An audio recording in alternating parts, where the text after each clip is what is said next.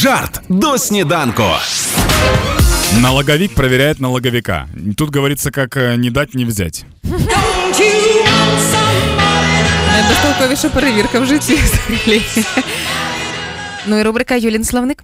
Таємна вечеря. Таємна вечеря – це коли інші друзі не були запрошені, тому ніяких історій в Інстаграмі увечері. Це, звісно, крисятничество. Пацуки.